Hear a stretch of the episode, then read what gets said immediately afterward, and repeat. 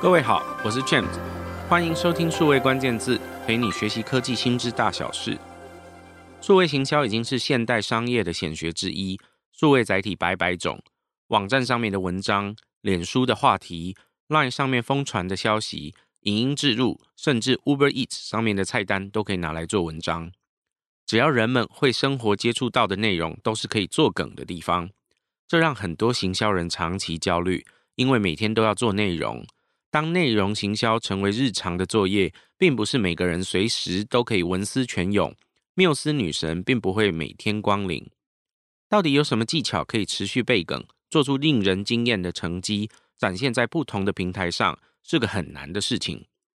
这一集的数位关键字，我们邀请到的是长期经营台湾达人秀的超人气新媒体。副行销总监江伯宽 Alex 阿宽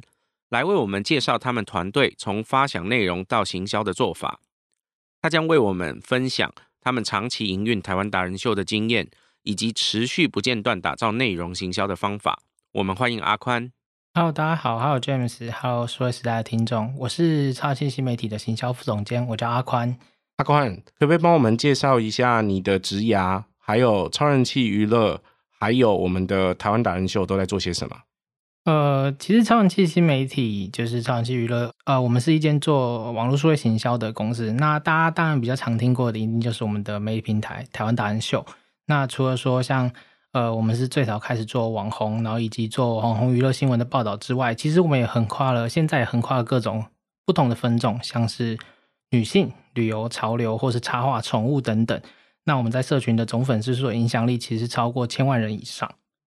那其实，在超人气差不多，我也有待了大概十年多的时间。那几乎是从大学刚毕业我就加入了，算是数位行销的这个产业。那甚至那时候 Facebook 也才刚开始经营，其实都还没有网红这个字眼。我们算是最早开始做内容的团队。那其实现在台湾达人秀的影响力已经不输所谓传大家可能传统认识到的。呃，传统电视的影响力，对我们来讲，其实内容就是我们最重视的事情。我举个一个比较有趣的例子，就是可能以前大家都是在看艺人在做影片跟广告的代言，但现在其实一般素人的流量，像是我们达人秀很多的内容都是我们自己的同事来演出，那他们的流量其实已经不输这些传统的艺人。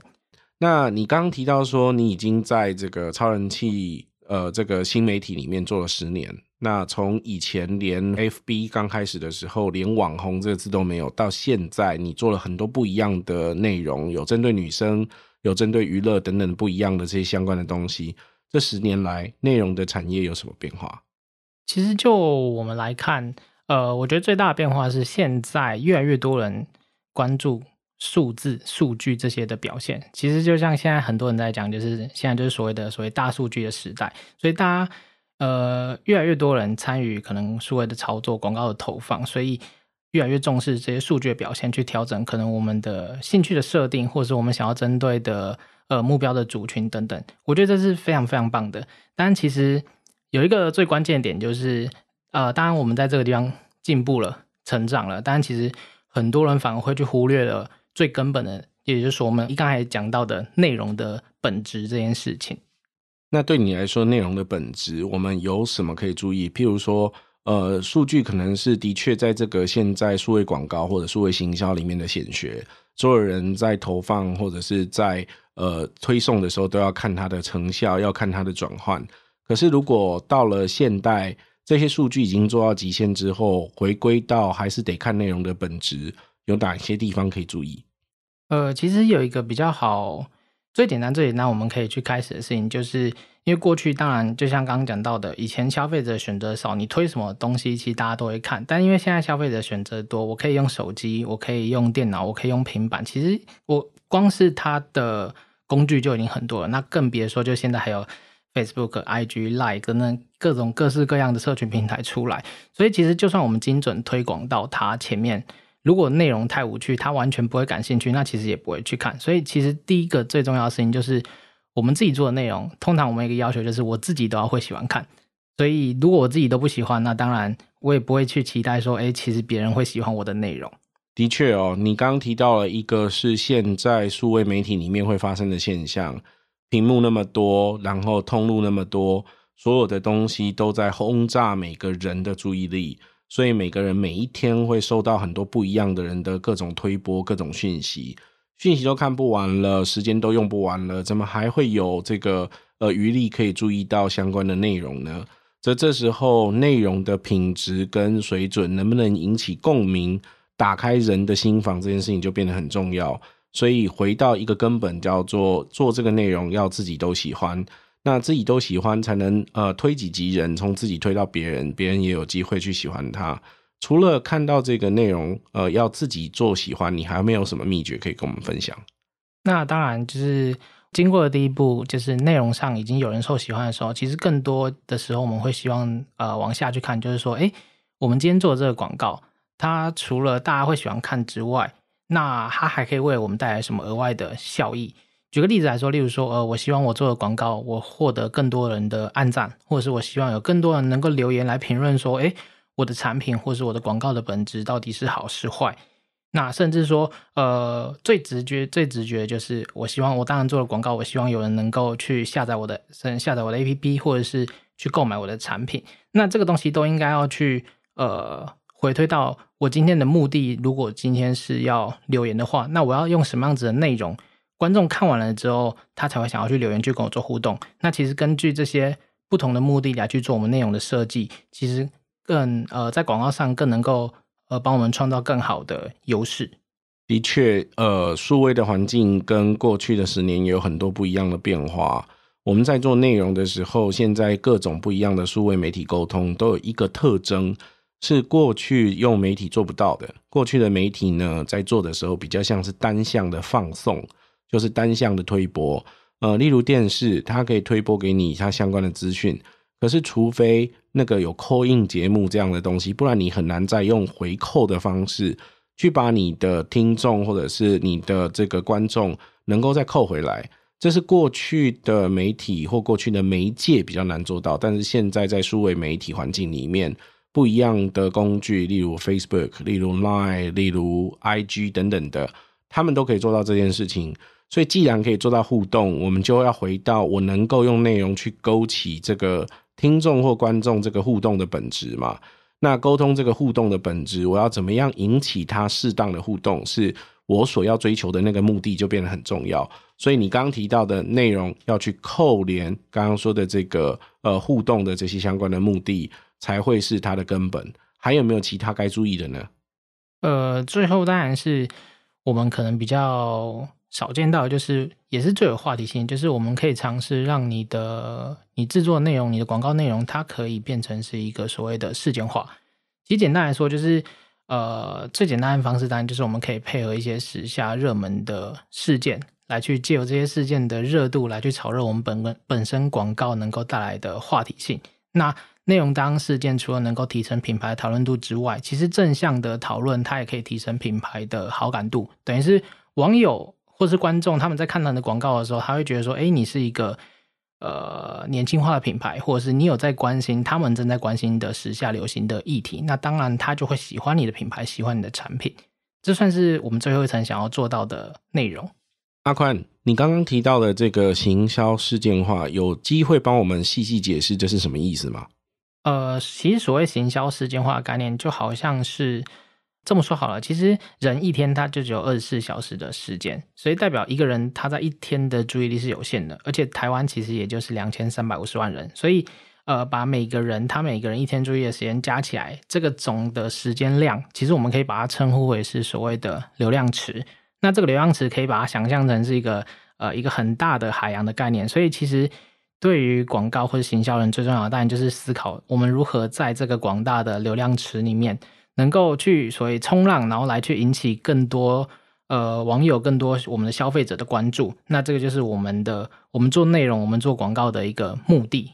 的确哈、如果说把这个当做注意力的全部的统计数字，呃，一个人一天二十四小时，假设他全部都可以拿来看各种数位媒体。两千三百五十万人乘二十四小时，就是全部可以有注意力的时间。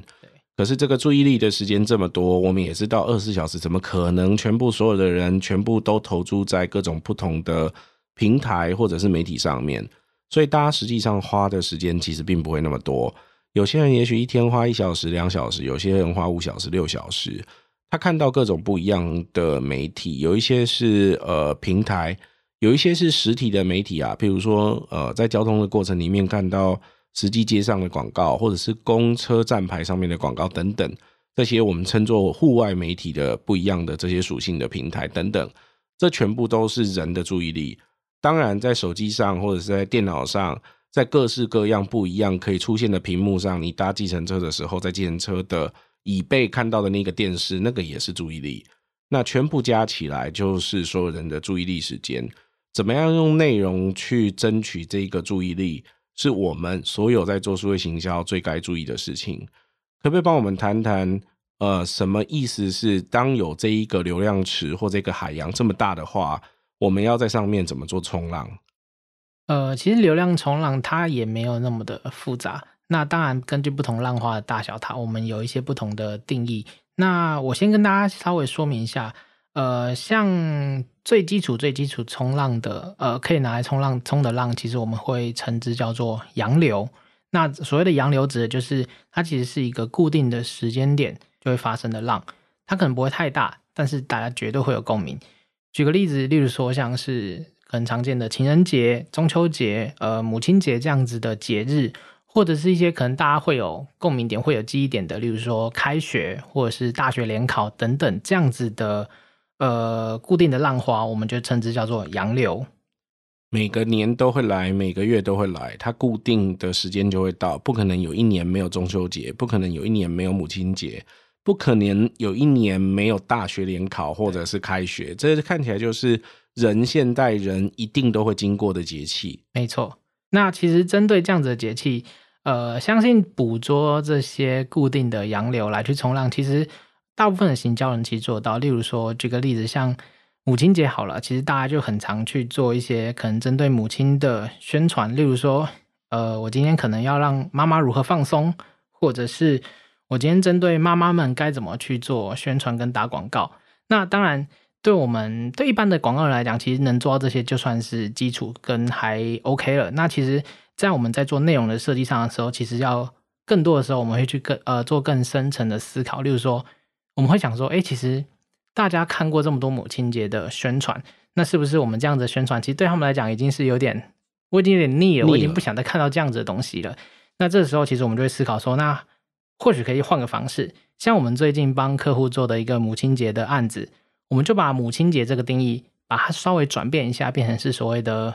所谓的妈宝节。那我们做妈宝节的初衷，其实就有点像是呃，这一整年来，其实我们都在当妈妈的宝贝，那只有在妈宝节这个期间，其实换妈妈来当我们的宝贝，那我们来去思考说，哎，我们在这一整年来，妈妈帮我做了多少事？那我在这一天，至少在这一天。我要如何的来回馈她？所以其实我们针对反而不是母亲，而是母亲的孩子们，这些儿子女儿们说，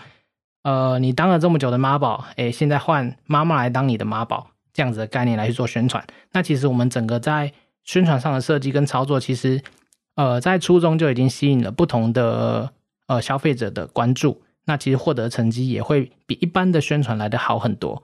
的确哦，蛮有趣的。你刚刚第一个解释讲到洋流，它是一个固定的时间会来的浪潮。那这些浪潮都是可预测，而且是每年必来的。母亲节、中秋节，或者是各种不同的节庆，情人节、耶诞节等等，这些节日呃每年都会发生。所以，如果我准备好要冲浪，我有一块冲浪板，时间到，冲浪板带着到海边去。理论上踩上去就可以有机会滑到浪花上，但每一年滑到浪花上，如果都滑的一样，如果这是场比赛，你可能很难比赢。对，因为太多人做一样的事情，它没有特色，而且全部挤在同一个空间里了。所以要怎么样看到同样的浪，但是又准备不一样的事情？我想给内容的呃朋友一个很好的参考哦。第一件事情，因为它固定会来，可预测，而且是每年必来的这些节气。所以事前我就可以把它写下来，我可以先准备一些梗，或先准备好我可能要怎么冲这一场浪的一些策略。这的确跟过去不一样，不是等到时间到我才开始做准备做这件事情。除了洋流之外，还有什么样不一样的浪花可以冲？第二种的话，其实我们会把它叫做突发性的大浪。那这种其实它又分成是所谓的，我们会把它分两个，一个是可预测的大浪，一个是不可预测的大浪。那可预测大浪其实，呃，就是像最近刚过去的，例如说奥运，或者是每四年会有一次的台湾的选举，它都会是一种就是可以期待，就是它是很大的浪花，一定而且一定会有非常多人讨论的一个议题。那不可预测的话，其实呃比较常见，例如说像最近的疫情，或者是一些呃天灾等等之类的状况，它就是不可预测的大浪。所以可以说，这些都是我们知道它会发生，但是还分成知道它大概什么时候会发生，跟完全不知道。譬如说，我们没有办法预测什么时候会有地震，我们没有办法预测什么时候会有台风。我们可以大约知道夏天到秋天可能会有台风，可是实际上我们不知道它哪一个礼拜的哪一天会到。通常都要要发生之前，甚至发生当下，我们才会知道，这称为不可预测。对。那可以预测的那一些，譬如说像选举啦，像奥运这种久久会发生一次，通常都应该要在某一个时间点上会发生，只是它是突发性的一个事件，但是会造成一个很长尾的效果。像选举或奥运，这时候我们可以做些什么？呃，我举一个我们最近刚做的例子，它虽然不是选举跟奥运，但它其实也是因为我们预测到了大浪的发生而做的宣传方式。那呃，其实是我们帮一个零食品牌的客户操作的案例，因为它其实是有新品上市在台湾，它是一个日系的零食品牌，新品想要在台湾上市，所以他希望找一个非常有 power 的代言人来去帮他做宣传。所以其实我们在代言人设备的时候，其实也呃思考非常多了，因为老实讲，他的预算，他虽然想要找 power 的代言人，但是他的预算其实没有到真的非常有 power，所以其实我们也思考说，诶。我们可以从最近可能即将有话题的人来去切入，然后刚好我们在宣传期其实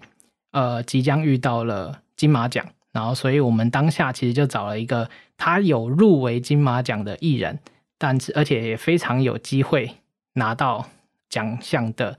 人，所以我们就找他的来合作，以及我们找一个他呃另外因为是双代言人，所以我们找了另一个人选，其实是。他即将在年底开演唱会，他是一个网红，然后但他即将开演唱会，一个大的话题的人物，所以其实我们在预知到这样的状况的时候，我们就呃有跟客户毅然决然提了这件事情。那当然获得的成绩也非常好，因为确实呃年底开了演唱会之后，这个艺人他这个网红的声量其实大爆发，然后他在他的他的社群频道、他的 IG 等等之类也额外帮我们做了非常非常多的宣传，然后也获得非常多网友的。好评跟喜欢，然后另一位得到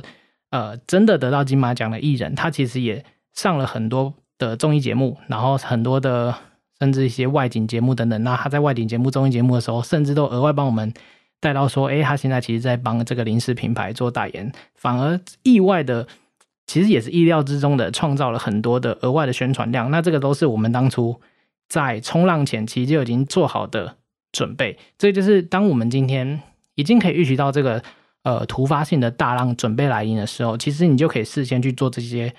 准备跟操作。那当然，浪花一来，其实你的准备操作做好了，你只是在浪花上前进而已。呃，一切的行销都会是事半功倍的状况。你刚刚讲很有趣，你提到那个金马奖的例子，他在奖项发生的那一段期间，会引起很多的话题。起码金马奖的那一天颁奖典礼，大概整个晚上大概都是金马奖的刷榜，对，所有的人都在讨论这个话题。所以，如果我可以在事前就准备好，我可以怎么样跟这一个不一样的事件去合作？这是一个可预测将会发生的事件，不一样的时间来而已。突发突然来的大浪，我就有机会可以跟着他刷。那对那些不可预测，比如说像刚刚讲的天灾。或者是呃，像我们完全不可预测的一些事件，我们又可以做什么准备？其实不可预测的事件，大部分我们常见到就是所谓的疫情，现在的疫情跟天灾。那老实说，其实大部分如果遇到这种比较偏灾难的状况的时候，一般的品牌我们是比较建议做的准备是，呃，不要去尝试碰这些东西，因为其实这些浪虽然看起来。很值得一冲，因为浪花很大嘛，品牌会有一些影响跟话题性，但是有时候你冲的时候，可能很容易会翻船。可以说它是疯狗浪吗？真的是疯狗浪。那要怎么办呢？碰到疯狗浪的时候，其实碰到疯狗浪的时候，我们就比较建议，呃，当然，呃，第一个最简单当然是不要去冲嘛。那当然，如果真的想要尝试的话，其实我们可以走一些擦边球。那当然，我们可以从呃这些疯狗浪里面找到相对好的切入点。那用一个大家最常看到的例子是，像现在疫情的情况下，其实呃每天都会可能都会有很多的。确诊案例，但当那一天突然有一个加零的数字的时候，其实这个就是我们可以拿来发挥的一个点。例如说像，呃，圆山饭店，他直接在嘉陵的那一天会把全部的房间点灯点成嘉嘉陵或 zero 这个字。对，或者是像也有看过那个金色山脉，他就直接把他的啤酒瓶用俯拍的方式看起来就很像是一个零这样子的概念来去做操作。嗯，所以呃，第一个是终于在一个不是很开心的突发事件——疯狗浪事件里面，找到一点点的小确幸，所以我们有机会可能可以跟大家开心的一起庆祝一下，对，或者是可以表现的呃比较希望这个疫情不要再来，不要再发生，或者灾难不要再来，不要再发生的同理心，也许也是另外一种可以做的方法。没错。那除了刚刚说的这个不可预测事件跟可预测事件，这些都是呃我们平日做内容的人可以持续准备好的梗，因为这看起来好像都是呃我们可预测的话，我就可以先把冲浪板准备好，时间到的那一天我就去冲它。如果是可预测的这个突发事件是，虽然它没有相对刚刚说的结清那样子年年来准时来。它会在不一样的时间，有的四年，有的三年，有的两年，不一样的节点时间突然来，但是它可预测，而且不一定是坏事，所以我可以这么再去冲浪。那不可预测的那一种，常都是可能比较负面的。你刚刚提到像疯狗浪一样的这个事情，那所以我们比较不能去冲之外，还有没有什么方式我可以去冲浪，或者是去找一些方法，我可以把我的内容做得更好？其实有的，呃。这个就是我最后要分享给大家，就是还有一种浪，它不是自然来的，它是，也就是说，我们品牌、我们行销人可以自己来去创造的浪。那这种的话，其实我就呃，我会把它叫成呃事件的行销，或者是我们自己造的一个品牌，属于品牌的大浪。那其实日常生活中啊，大家其实一定都有看过类似这样的东西。最常见的其实就是百货公司的周年庆，它就是所谓的一个品牌制造浪的一个经典的案例。那或者是说，像最近呃很红，就是从呃大陆那边传过来的，例如说双十一、双十二这样子的消费的节日，它其实也是这些电商、这些电商品牌来去制造的一个浪的表现。所以除了洋流是固定时间来，按照时节就会发生，除了那些呃可预测或不可预测的各种浪之外，我有机会可以自己造自己的浪，这就是你刚刚说的那个行销事件化。对。那我如果要自己造自己的浪，有没有什么技巧或方法？你刚刚举例像双十一、双十二，听起来都是像是电商品牌所或者是电商平台所创造的大浪。那实际上我们在现实生活中，你刚刚提到的周年庆，或是我们看到的各种百货公司，可能也有母亲节档期。它一方面又是牵涉到刚刚讲的这个洋流，就是母亲节期间会发生，没有时间不来。可是，一方面它又有自己造浪。除了这种我们可以自己造浪之外，有没有什么好例子是我们有机会可以自己真的把这个坡给做起来的方法？跟大家分享一个我过往在帮一个游戏客户做的例子。那其实我们呃整波的宣传期其实拉了蛮长的一段时间。那因为他是一个游戏客户，所以他的目的就是希望能够在短时间内，我可以把我的产品，甚至我的品牌不见得是他游戏的本身，但他希望透过他的游戏去创造一些话题，能够短时间吸引最大量的玩家加入他的游戏，下载他的游戏来玩。所以，呃，我们思考到了最快的方式，因为当下其实没有一个所谓的，如果我们真的要创创造一个，可能就是说像双十一、双十二这样的节日来去引起大家共鸣，其实某种程度上是有点困难的。但我们有发现到，其实呃，网友们最喜欢看的东西是什么？其实就是所谓的八卦，那那当然，其实这个就是我算是我们媒体台湾达人秀其实擅长的东西，因为其实我们很擅长去挖掘一些网络的事件，不管是艺人也好，网红也好，他们彼此的一些互动，然后变成是一个网络的话题。所以呃，我们帮这个客户其实做了两波，第一波比较特别，我们是找了两个网红。呃，找了两个网红，然后他本身也是所谓游戏的实况主，因为毕竟我们最终的目标还是要找到游戏玩家们，呃，会看到会来会来玩嘛，所以我们就找游戏的实况主，让他们两个在网络上吵架，其实很直接让吵架，但是其实我们吵架的过程也不会说真的就是突然吵起来，就是呃，因为刚好游戏公司办了一个他们自己内部的算是慈善的竞赛。然后我们找了里面的冠军，然后来变成是吵架的一个点。然后另一个是找到他本人本身就很喜欢在网络上，呃，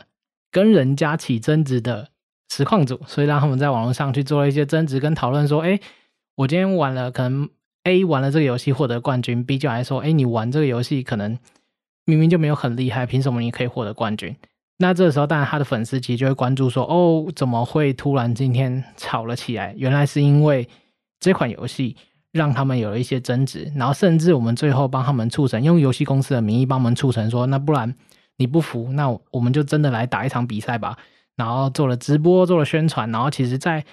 我记得一个礼拜的时间内，就有超过三百万人关，呃，三百万的触及人次来关注这场呃直播的比赛。”其实成绩也是非常非常好的。那当然，呃，刚刚分享的是一个比较特别的案例。那除了这个吵架的方式之外，我们甚至还有做过一个是所谓的呃虚拟偶像的宣传计划。吵架之外，还可以让虚拟偶像有宣传的方法。对，因为像这个虚拟偶像其实也是很特别，就是呃原本客户的需求，他是想说我。可能拍一支广告就要结束了，就是我可能拍完广告，我就想说，哎，有这样子的宣传成绩可能就不错。但其实我们觉得说，如果单单只是做一支广告的话，其实你的竞争对手也会做。那如果我们只做这些事情，其实就太无聊，而且也很难成功吸引大家的关注。所以我们干脆就拍了这支广告之外，我们把广告里面的男女主角变成是所谓的虚拟偶像。然后因为男女主角他就会有一些可能，就是说，呃，交往的过程，然后或者是。呃，吵架到分手的过程，所以我们就把他们整个交往的过程，透过帮这些男女主角创一个独立的 IG 的账号，然后我们也去帮他们经营，在可能一两个月的期间，就是我们的广告甚至还没有上线，我们就在帮他这两位男女主角经营 IG，然后营造他们诶可能很很相爱的过程，然后到最后因为一个小事情可能吵架了，就是例如说这个小事情可能会是。男女朋友常经历到，就我们准备要结婚了，然后两个人的观念不合，吵架了，最后还是不可避免走到了分手。然后这时候我们的广告在上线，然后其实大家都会呃发现一些蛛丝马迹，说，哎，原来这个男女主角好像是真实存在在台湾网络上的某个人物，然后他们的故事、他们的经历被拍成了广告了。然后其实会有非常多网友去关注，说，哎，你们怎么分手了，或者是你们怎么让你们的。呃，恋爱的故事被游戏公司拍成广告的，也是一个蛮特别的案例，因为它等于是我们其实从无到有去创造了一个小网红，然后让大家透过追踪他们的事件来关注到，哦，原来现在有这样子的呃产品，有这样子的品牌的游戏，然后他们就会去好奇，会想要去体验跟了解，这也是我们在自呃自制造浪的一个蛮经典的案例。的确哦，现在如果各位有注意，像是美国的一些剧哦，或者是一些电影，他们也常常做这件事情，或者是日本的剧也常常做这件事情。就实际上在网络上真的虚拟创造出一个呃，这个剧里真实存在存在的角色，或者是这个电影里面甚至游戏里面存在的角色，然后在这个 IG 或者是在脸书上面这种社群平台，然后做经营。经营一段时间，他当然有粉丝，或者是有一般的交友圈，他还真的有互动。然后那个互动很特别，有的时候可能有八卦，或者是有什么不同资讯，他可能还会去评论一些实体的事件，也说不定。那用这种拟人化的方法来让人引起注意，最后才发现原来这是一个梗，或者是一整套的剧本。我看过最经典的案例是，呃，有一个这个鬼片，他也在网络上创造了一个虚拟的人物。那虚拟的人物实在呃发生的这个事件，在脸书上面留下的讯息，实在是吓到我。后来我才发现说，哦，原来这是一个鬼片的宣传，这一切都是假的梗，不是真的梗。呃是很有趣的案例。所以虚拟偶像可以吵架，可以谈恋爱，这些事情是很有意思的，是其中一种造浪的手法。还有什么特别的方法吗？阿宽？呃，我这边再分享一个，算是也是国内的一个蛮特别的案例。那他他算是自己创造了一个所谓的话题性。那他是一个游戏公司，叫做赤足，相信大家就是做返校，然后跟那个还愿的公司。那当初返校做完，他们在做还愿第二部还愿这个游戏的时候，他们其实在前期的宣传就做了一个很特别的事情。他其实就是在他的粉丝团开了直播，然后这个直播的内容其实就是呃直播一个，我记得是直播一个鱼缸，然后鱼缸里面什么都没有，就这样子播了，我记得一个多小时吧，就一个多小时都是一个什么都没有鱼缸。但是在后节的时候，所以其实会有网友关注说，哎。怎么突然突然开了直播，但是什么都没有，就是一个就是什么都没有的鱼缸，然后空的鱼缸，空的鱼缸，连水都没有。有水就是有水，但是就是一个空，但其他东西都没有。哇哦！播了一个小时，所以其实会有网友开始好奇说：“哎，发生了什么事情？”然后到直播的后期，就是这个鱼缸慢慢的染红，好像有发生什么的事件的感觉。然后其实这个是他们在为他们，因为毕竟还愿本身是一个恐怖游戏，所以他为了去营造这样子的氛围，跟网友讨论，因为他只是。希望大家能够关注，但是又不要告诉大家说，哎，到底是什么？那其实透过这种呃恐怖氛围的营造，当然更能够引起大家的讨论跟话题性。那除了这个之外，甚至他们因为还愿它本身有一个它的角色的人设跟设定，所以他甚至也帮他这些角色开了 IG，开了一些网络的社群平台，其实就有点像我们刚刚讲的虚拟偶像的概念。然后他就营造说，哎，搭配一些真实的实拍的照片跟一些不存在的。可能后置过的一些照片来去呈现说，哎，他好像就活在台湾的某个社区的角落，然后它里面的照片，他的 IG 账号里面现所有的照片跟内容都跟游戏的某个某个线索有关，所以你就会觉得说，哎，好像真的游戏这个恐怖游戏的主角，好像真的活在现实生活中，然后真的有一个呃活得这么痛苦、这么恐怖的人存在现实生活中，其实。那时候网友就有去挖掘说，呃，透过一系列的，这些他们有埋一些隐藏的线索，有点像是我在线上去做一个大型的实境解谜的概念，然后去找到我去下载档案，然后我去找了不同的网页，我找了不同的 IG，找终于找到最后，原来有一个线索是，呃，游戏的相关的一些宣传资讯。其实这也是蛮特别的一个宣传方式。我透过把我游戏里面的角色虚拟偶像化。那大家都会 follow 去说，哎，他发的所有东西，他的所有的照片，一定都会有相关的意义存在。这也是一个蛮特别的案例。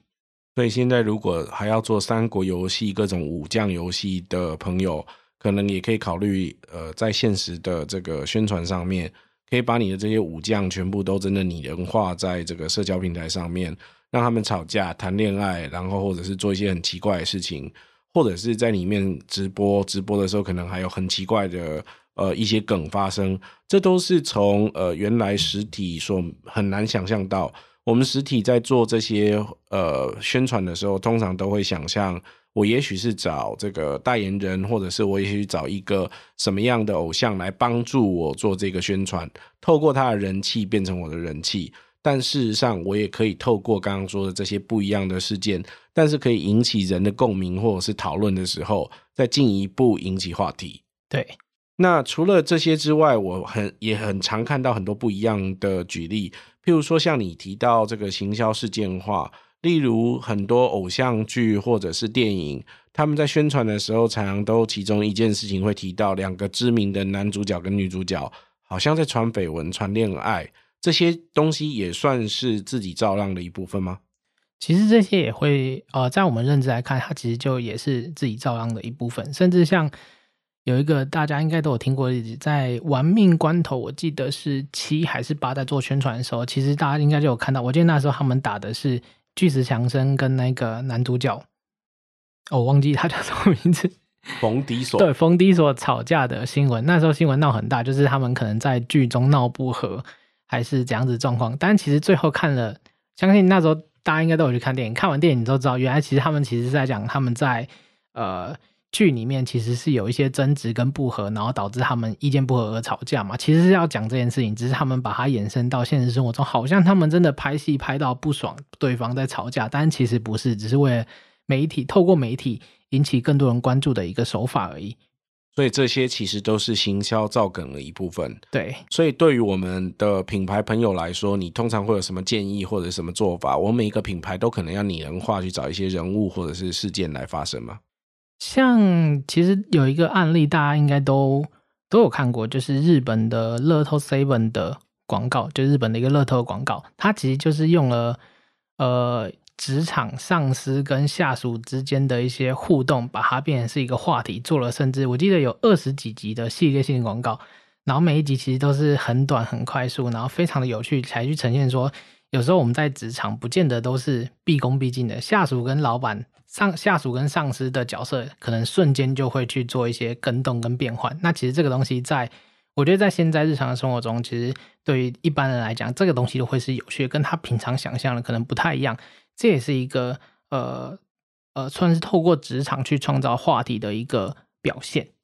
乐透七的广告在网络上还蛮有名的哦。大家如果搜寻有一个粉丝专业叫做“广告裁判”，他们其实整理过很多不一样的广告的这些案例。其中乐透七的这个广告，刚刚阿宽提到的二十几个不一样的短片里面，他把它串起来之后，你才发现原来它是一系列的故事。但在这之前，你只知道一个又一个小的角色设定发生了某一件事情，直到全部连起来才发现梗那么多，然后还会期待接下来他还可以演什么。我想这就是可能是一个很好的范例，大家可以去网络上找找看，来看这个广告有什么特性。对，这个就是一个蛮经典，就是。一刚开始可能甚至想不到可以发展成这样，就就就是最后竟然从广告变成是一个连续剧的概念，那甚至还会有人期待敲完说，哎，接下来又有什么样子不同的剧情来去做展现？在台湾有类似的例子吗？呃，台湾的话，像我们自己其实也有做过蛮多类似这样子广告剧情化的展现。那最近一个。呃，虽然说不是我们做的，但我觉得也是蛮值得跟大家分享，就是一个 Foodpanda 的广告，它其实就也是用像 Little Seven 这样子短剧，然后系列性的方式，我记得是做了六七集的这种方式来去做操作，对，然后其实它也是这种很快速节奏系列性，然后你也会期待说，诶，接下来到底呃又会什么样子不同角色的展现等等。Foodpanda 那广告，我印象中记得是它有很多即时的需求，它需要很快可以买到东西。对，然后它是一个呃拍摄的团队。对对，那另外也还有 Uber Eats 的广告，呃，有陈汉典跟我们的国手戴之颖。对，所以他们两个一起互动的一系列的短片，这都引起很多人的回响。对对对，那还有没有其他相关你自己操作过的例子呢？我自己这边操作过的一个蛮特别的案例是，呃，我们帮一个金融业的金融证券业的呃品牌做的一个操作。那其实我们做的操作是，呃，因为毕竟其实很多人在投资的时候啊，其实会对于现在就是，诶，我到底要不要投资？我该选择哪个平台、哪个品牌来帮我？甚至是我要投多少钱，都会有非常多的疑问跟怀疑。所以，呃。某种程度来讲，就是等于是他对未来其实是有一个害怕的存在，所以我们那时候做的操作是，我们直接让他跟未来去对话。所以我们找了三组不同的人选，有例如说像是刚新婚的夫妇，我们让他跟他未来的小孩来去做对话；然后如果是单亲的，我们找了一个单亲的爸爸，我们让他跟他长大后的小孩来去做对话；我们找了一个单身的。呃，单身的职场成功的女性，我们让她跟她未来的另一半来做对话，等于是我们通过这样的方式，他们在对话的过程中，其实会更加的坚定自己，要相信未来会往他期望的好的方向去前进。那他当然就要在现在把握当下，把握现在他手中的这个金融品牌的投资的一个管道跟需求，这样子的概念来去做操作。阿宽今天帮我们分享很多跟内容行销有关的秘诀哦。他提到了，譬如说，现在往往在数位环境底下，大家觉得技术或数据比内容重要。但是别忘了，当很多的内容都同时在争抢大家的眼球、争抢大家的注意力的时候，你要怎么样能够把你的内容做好？这是第一个环节。第二件事情，回过头来要去思考的是，这些数位媒体都可以做互动，所以在做互动的时候，呃，你要怎么样把内容设计好？你的目的到底是什么？第三件事情，我觉得更重要，他提到叫做行销事件化，后面他把它再扩张讲成了是，呃，注意力就像是一个海洋，你要怎么去争取所有人的注意力？这时候有一些不同的秘诀哦。第一个是洋流，就是在很多呃固定的时间点，它会持续发生的事件，所以你可以针对这些不同的事件，呃，去做冲浪的事情。第二件事情，你也可以针对一些突发事件去做准备。有些突发事件是可预测的，譬如说呃奥运，譬如说选举等等这种可预测的，你就可以针对这些不同的奖项发生的时间等等去做你的准备。那当然，那些不可预测事件比较多，有可能是灾难。所以在灾难的同时，你可能就要呃看是不是可以用同理心或其他的方法去处理。最后他提到了，你也有机会自己造浪。当然，有些人造的浪比较大，譬如说平台，我们会看到它固定不同的时节在造浪。可是其实你也有机会透过拟人的方式或其他方法来造浪，然后进一步去冲到那个浪头。抓准这个浪头，才有机会可以抓准大家的注意力，有注意力才有机会转换成商机。这我想是现在很多做内容的朋友、做行销的朋友，呃，很值得细细关注跟思考去做内容的策略。我们谢谢阿宽，谢谢大家，谢谢，也谢谢各位线上的收听。希望你喜欢这一集的节目，欢迎各位如果有机会的话，帮我们多多转发或评论点赞。我们下期再会。